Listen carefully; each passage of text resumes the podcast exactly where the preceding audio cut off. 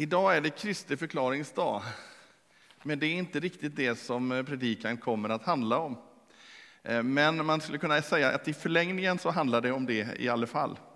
Men eh, överskriften för dagens predikan är Ge oss mer tro. Och vi ska börja med att läsa ifrån Lukas 17, eh, vers 1 till och med 6. Där står det så här. Sen sa han till sina lärjungar, det är oundvikligt att förförelser kommer, men ve den genom vilken de kommer.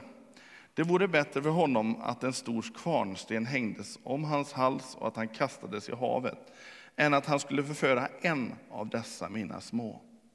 Var på eran vakt, om din bror syndar mot dig, så tillrättavisa honom, och om han ångrar sig, så förlåt honom. Och om han syndar mot dig sju gånger om dagen och han sju gånger om dagen kommer tillbaka till dig och säger jag ångrar mig, så förlåt honom. Och apostlarna sa till Herren, ge oss mer tro.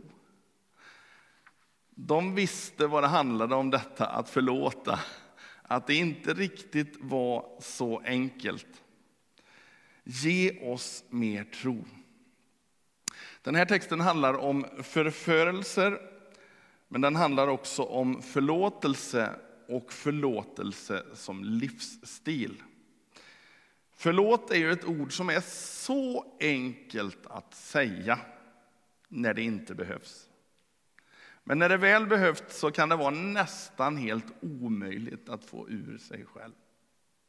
Jag kommer ihåg en gång när grabben var liten och han skulle säga förlåt till en annan person.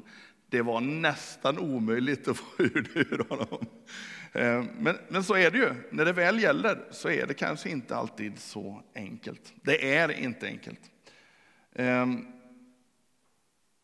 ordet som används för förförelse i den här texten, det är ett gammalgrekiskt ord som heter skandalon.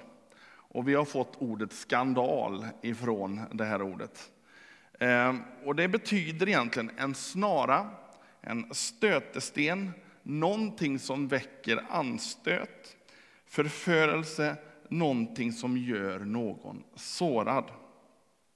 Det här säger Jesus att det här måste komma. Var och en av oss kommer möta detta i livet. Saker som sårar oss. Saker som gör att vi inte riktigt är kvar på banan. Eh, men om man tittar djupare i den grekiska betydelsen så används det också som ett ord för Eh, betet som man sätter i en fälla. Som jägare använder för att fånga små djur. Och antingen så skadades djuret väldigt när det kom i fällan, eller också slog den här fällan ihjäl djuret helt enkelt. Och det är faktiskt precis på samma sak det funkar i våra liv med oförlåtelse.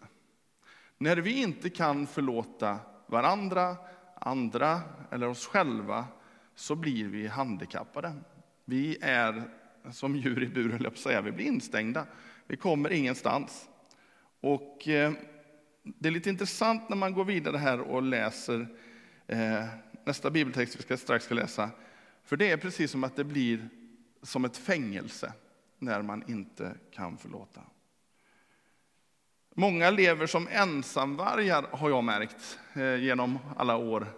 Att många vill liksom inte tillhöra en gemenskap. Man är rädd för att bli sårad eller kanske eh, såra andra människor. Och jag tror inte det är meningen att det ska vara så. Utan jag tror att Guds församling är till för att vi ska ha en härlig gemenskap tillsammans, där vi får växa men också slipas emot varandra. Men grunden till att man inte vill vara med någonstans ligger väldigt ofta i att man har blivit sårad och är rädd att bli sårad igen. Andra Timoteus 2, 23-26 säger så här. Eh, Men fly bort från ungdomens begär och sök ivrigt efter rättfärdighet, tro, kärlek och frid med dem som av rent hjärta åkallar Herren. Men dumma och oförståndiga tvistefrågor ska du avvisa. Du vet att de föder strider. Och Herrens tjänare ska inte strida, utan vara mild mot alla, lämpad för att undervisa, tålig när han får lida och i mildhet tillrättavisa dem som säger emot. Kanske Gud en gång ska ge dem omvändelse så att de inser sanningen och att de nyktrar till och kommer loss ur djävulens snara som de är fångade av för att göra hans vilja. Här ser vi, nu är det lite olika översättningar man, man kan läsa ur. Jag experimenterar lite med översättningar här idag, det är därför de inte är på väggen. Eh, men eh, det verkar som att när man har blivit sårad så är det som att man har, blivit, man har fastnat i den här snaran och man kommer inte loss. Och det här är ju ord som eh, Paulus skickade till sin lärjunge Timoteus. Han var församlingsledare och han ville leda honom att han ska inte hålla på och ge sig in i massa krångliga diskussioner som inte leder någon vart. Och det är faktiskt så att han till och med säger att människor som ofta är väldigt diskussionslystna kan sitta fast i just den här fällan och gör den ondes vilja rent ut sagt. Och där får man ju se upp i sitt eget liv. Vad är det som driver mig? Vad är det som finns här på insidan? Vad är det Gud vill säga till mig och vad, vad är det han vill egentligen? Eh, vad var det de brukade säga? Ja, din vilja sitter i en grantopp, sa de på 70-talet till barnen. Men det är ju kanske inte så schysst. Men eh, min vilja är inte speciellt viktig, ärligt talat. Om jag, om jag ska tänka att jag står här inför Gud, vad jag tycker om olika saker, det kvittar egentligen. För det är vad han tycker som är det allra viktigaste. Jag var väldigt intresserad av politik när jag var yngre. Och eh, jag diskuterade gärna politik tills den heliga ande sa till mig på skarpen och sa att du ska inte hålla på med det här, det är inte din uppgift. Det får någon annan göra. liksom. Eh, det är helt oviktigt vad jag tycker. Jag ska inte uttrycka min politiska mening från en talarstol. Det är viktigare att människor kommer till himlen än att de är partipolitiska hit och dit. Det här gäller mig, så ta det inte personligt så, men eh, jag kände att det var väldigt bra att han sa till mig det. För vi kan ibland hålla på och diskutera saker i onödan. Det kan verkligen, det, det leder ingen vart helt enkelt. Eh, Paulus talar ju om att de här människorna sitter fast i den ondes snara. Att de hålls fångna och gör den ondes vilja. Det läskiga är att det kan komma en predikant och, och han kan profetera, han kan lägga händerna på människor och människor blir friska och ändå vara fånge i detta, att vara sårad. Jag tänker på det här med smörjelsen eller den heliga Andes olja. Den är ju ren. Det är någonting som är rent, som kommer direkt ifrån Gud. Men om kärlet som man häller i den här oljan inte är ren, då blir ju allt man sen häller ifrån kärlet vidare, det blir smutsigt helt enkelt. Även om det från första början var gott och rent ifrån Gud, så blir det inte det när man ger det vidare. Därför är det så viktigt att leva i Guds renhet. Lite surdeg syrar hela degen, säger Jesus flera gånger i meningen åt båda håll kan man väl säga. Ehm, men ibland så är det så här, jag vet inte om du har mött många människor som är bittra eller sårade. Det kan vara så att du kan vara på väldigt gott humör och så träffar du en sån här människa som är sårad och helt plötsligt så känner du bara att det är som en våt filt som ligger över dig. Jag vet inte, är det någon som har upplevt det? Ingen? Ja, en, två har varit med om det. Ja, nej, men alltså det, det, det, är ju faktiskt så att man säger ju det som hjärtat är fullt av. Är det fullt av bitterhet här inne så är det också det som kommer ut. Ehm, för eh, rätt så många år sedan så hade min bror och jag en butik här borta, det är ju bara 100 meter härifrån. Och så hade vi en kund som kom in. Och ehm, jag tror det tog en halv minut innan vi var trötta på den här kunden. För hans, hela hans eh, närvaro var var bara bitterhet. Han bara välde ur sig bitterhet om politiken och, och det ena och det andra. Och du vet, man bara kände, man är fed up liksom med en gång, man orkar inte med mer. Eh, och det är inte så det är meningen att det ska vara. Vi har fått ett privilegium som kristna människor. Och det är att förlåta andra människor även om de inte förtjänar det.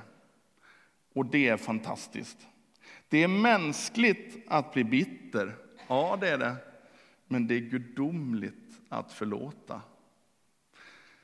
Och jag vågar säga att förlåtelsen öppnar himlen över våra liv. Eh, en person som har blivit sårad och vägrar att förlåta, det är en person som förmodligen har glömt vad den själv har gjort och blivit förlåten för. Jag tänker på den här berättelsen om, om äktenskapsbryterskan som du läser om i Johannes 8. Det är ett gäng unga grabbar och några äldre gubbar som kommer dragande på en kvinna som de ska stena för att hon har gjort fel. Men så säger Jesus till dem bara, den av er som är utan synd ska kasta första stenen. Och de försvinner ju allihop. För de inser, helt plötsligt kasta stenen tillbaka på dem själva. Vi ska läsa ifrån Matteus 18 och vers 21 och framåt där. Det står så här. Då kom Petrus fram till honom och sa, Herre, hur ofta ska jag förlåta min broder när han syndar mot mig? Upp till sju gånger. Jesus sa till honom, jag säger dig, inte sju gånger, utan 70 gånger sju. Är det någon som kan räkna ut hur många gånger det är? Det är helt rätt. 490 gånger ska du förlåta din broder om dagen. En snabb uträkning innebär att det är cirka 20 gånger i timmen. Det är cirka var tredje minut om du räknar dygnet runt, med alla nattens timmar också. Så ofta ska du förlåta din broder eller syster såklart. Eh, vad Jesus säger här är att vår förlåtelse ska vara outtömlig på samma sätt som hans förlåtelse är. Vi förstår att det här är inte mänskligt. Det här går inte av oss själva, utan vi behöver låta hans förlåtelse verka igenom oss och vidare. Annars går det inte. Jesus han fortsätter med att säga så här. Därför liknar himmelriket en kung som ville hålla räkenskap med sina tjänare. Och när han började räkna förde man fram till honom en som var skyldig honom 10 000 talenter. Men eftersom han inte hade att betala med eh, befallde hans herre och att hans hustru och barn och allt de ägde skulle säljas så att betalning kunde ske. Då föll den tjänaren ner på sina knän inför honom och bad, ha tålamod med mig så ska jag betala dig allt. Då grep tjänarens herre av medlidande och gav honom eh, fri och efterskänkte honom skulden. Men när tjänaren kom ut och fann en av sina medtjänare som var skyldig honom hundra denarer, så tog han fast honom och grep honom om strupen och sa betala mig vad du är skyldig. Då föll hans medtjänare ner vid hans fötter och bad honom ha tålamod med mig så ska jag betala, betala dig allt. Men han ville inte utan gick och lät sätta honom i fängelse tills han hade betalat skulden. När hans medkännare såg vad som hände tog de mycket illa vid sig och gick och berättade allt för sin herre. Och, ehm, då kallade hans herre till sig till honom, sig, till sig honom. Eh, du ond tjänare, hela skulden efterskänkte jag dig, därför att du bad mig. Borde inte du också förbarmat dig över din medtjänare, liksom jag förbarmade mig över dig? Och hans herre blev vred och överlämnade han åt dem som torterar tills han hade betalat allt som han var skyldig honom. Så skall också min himmelske far göra med er om ni inte var och en av hjärtat förlåter sin broder. Ja, en denar det är ungefär en dagslön. Jag har översatt det här till tusen kronor innan skatt. Eh, en talent är 6 000 dagslöner. Det är alltså 6 miljoner. 10 000 talenter innebär 6 miljoner gånger 10 000. Det är 60 miljarder. Det är en helt ofattbar summa. Så mycket var den första skyldig. 60 miljarder svenska kronor om vi översätter ungefär. Och blev efterskänkt den här skulden. Sen kommer den här andra killen som är skyldig honom 100 000, vilket i sammanhanget är ingenting i stort sett. Och så beter han sig på det här sättet. Vad säger Jesus om det här? Han säger att ja, jag kommer göra precis som den här tjänaren, eller den här herren gjorde med sina eh, han kommer låta dem få betala in till sista öret, den som inte visar nåd mot sin nästa. Vi tycker kanske det är självklart i den här liknelsen att, att killen som blev förlåten skulle förlåta nästa. Men ändå gör vi precis likadant så många gånger. Vi kan vara småaktiga mot varandra. Vi förstår kanske inte hur mycket vi har blivit förlåtna. När Jesus dog på korset så förlät han oss allting. Vi kan inte förstå kostnaden av allting. Vi, det som händer när vi inte förlåter vår nästa, det är att vi helt enkelt missar målet. Och den som har läst grekiska en del så vet ni att missa målet är samma ord som synd i grekiskan, amartaia. Man missar målet med sitt liv när man inte kan förlåta. Vi vet att syndens lön är döden, men att Guds gåva är evigt liv genom Jesus Kristus. Vi behöver helt enkelt ödmjuka oss och se tillbaka på vad Jesus har gjort för oss. Då kan vi se på andra med rätt ögon. Vi, vi, vi var lite nere vid ljuset förut och så, och så frågade jag vad en, en, en knapp var där nere, eller en potentiometer. Och, och då, var han, då sa han att det var mer ljus på Jesus. Och det är det vi behöver, mer ljus på Jesus. Vi behöver se på honom mycket mer i våra liv. Blev det mer ljus nu eller? Nästan. oh. Vi behöver få fokus på Jesus. Han har verkligen haft fullt fokus på dig, att du ska få komma till hans himmel. Och han önskar så att du ska spegla tillbaka den kärleken. Hans agapekärlek, den utgivande kärleken, den osjälviska kärleken. Jag har så många gånger sett människor bli stoppade av bitterhet. Eh, jag kommer ihåg när vi, på gamla stället vi bodde på, vi är ju missionare numera, höll jag på att säga. vi har ju bott i ett missionshus i 17 år nu. Eh, det känns som att vi flyttade in häromdagen, men det är inte riktigt så än längre.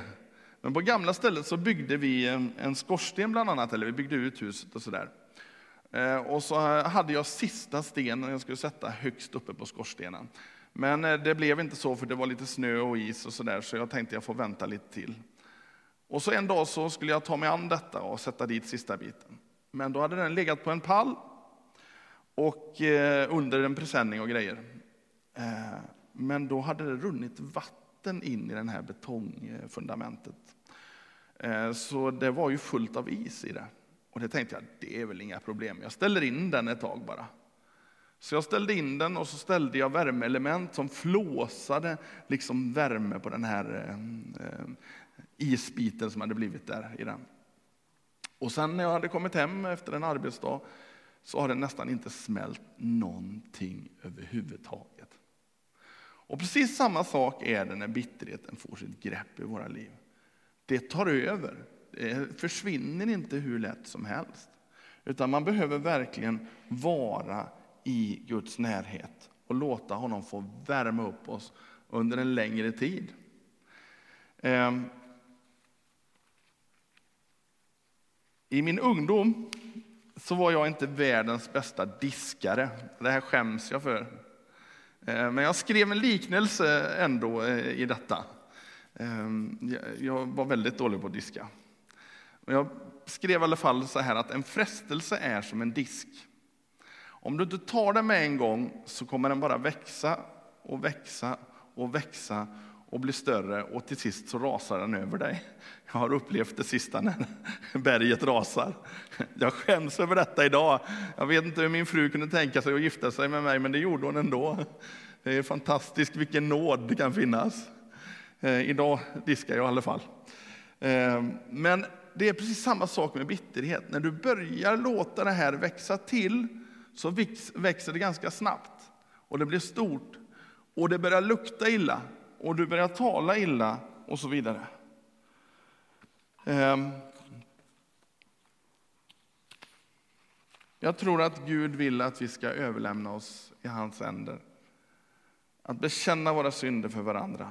Han har lovat att han är trofast och rättfärdig och renar oss från all orättfärdighet. När du kommer hem så får du gärna läsa Johannes 15. Där står det om vinträdet. Hur Gud ansar, eller trädgårdsmästaren ansar vinträdet och tar bort det som inte ska vara där. Jag tror vi behöver göra likadant med Gud och låta honom få ansa oss och ta bort det som inte ska vara där i våra liv.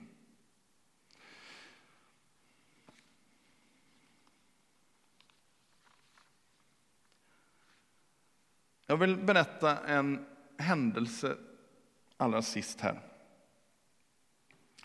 Under andra världskriget, eller efter andra världskriget, så var det en nederländsk kvinna som hette Corrie ten Boom.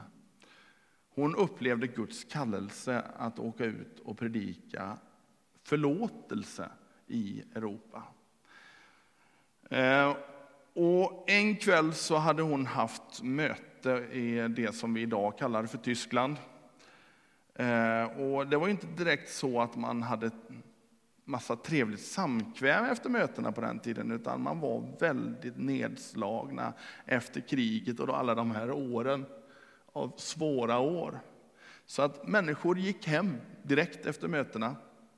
Eh, men när då alla reser sig och går iväg ut ur det här mötet så är det en man som går mot strömmen fram emot henne. Eh, och eh, han kommer fram till Corrie och så säger han, känner du igen mig? Och det gör hon direkt. Han var en av de männen som hade avrättat hela hennes familj framför hennes ögon. Eh, hon hade suttit i koncentrationsläger för att de hade gömt judar i sitt hem. Eh, och hela Corrie blir stel som is när hon ser den här mannen. Mannen berättar att han hade jobbat vid ett av de här eh, koncentrationslägren och att, eh, där hon då hade sagt att hon hade bott. Eh, han berättade också att han hade blivit en kristen och nu ville han be henne om förlåtelse om han hade gjort henne något illa. För honom så var ju hon bara ett nummer bland alla de andra. Han visste ju inte, han kände ju inte igen henne. Det var ju bara ett ansikte i mängden. Men för henne så var det ju han som mördade hennes familj. Han sträckte fram handen till henne för att be om förlåtelse. Och hon skriver i sin bok väldigt beskrivande om hur hon känner sig som förlamad. Hon står och är helt stel. Jag kan tänka mig att man hinner tänka en hel del i det här ögonblicket. Eh, och så börjar hon tänka, här har jag stått och predikat genom hela Europa om förlåtelse, om nådens hav, om förlåtelse som aldrig tar slut och som kan förlåta allt. Och så står jag här och inte kan förlåta själv. Men då gjorde hon någonting som vi behöver ta med oss här idag. Hon bestämde sig. Hon tvingade sig själv att räcka fram handen, om det är så robotliknande nästan. Och så sa hon, jag förlåter dig. Och så beskriver hon det som att när hon gör den här handlingen, som egentligen är emot hennes förstånd och allt vad hon vill, hon bestämmer sig för att göra handlingen ändå, då är det som att det bara släpper här inne. Den här bitterheten, det här hatet mot den här mannen, det här hatet mot nazisterna. Och hon liksom bara känner hur, det kommer som en värme i hela kroppen. Och eh, hon blev fri.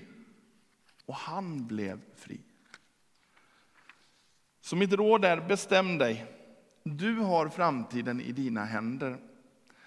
Bestäm dig för att leva i konstant förlåtelse. Låt Gud få ansa dig, och hela församlingen såklart. Eh, Jesus han kallar oss för vänner. Han är som en bror som bara vill oss väl.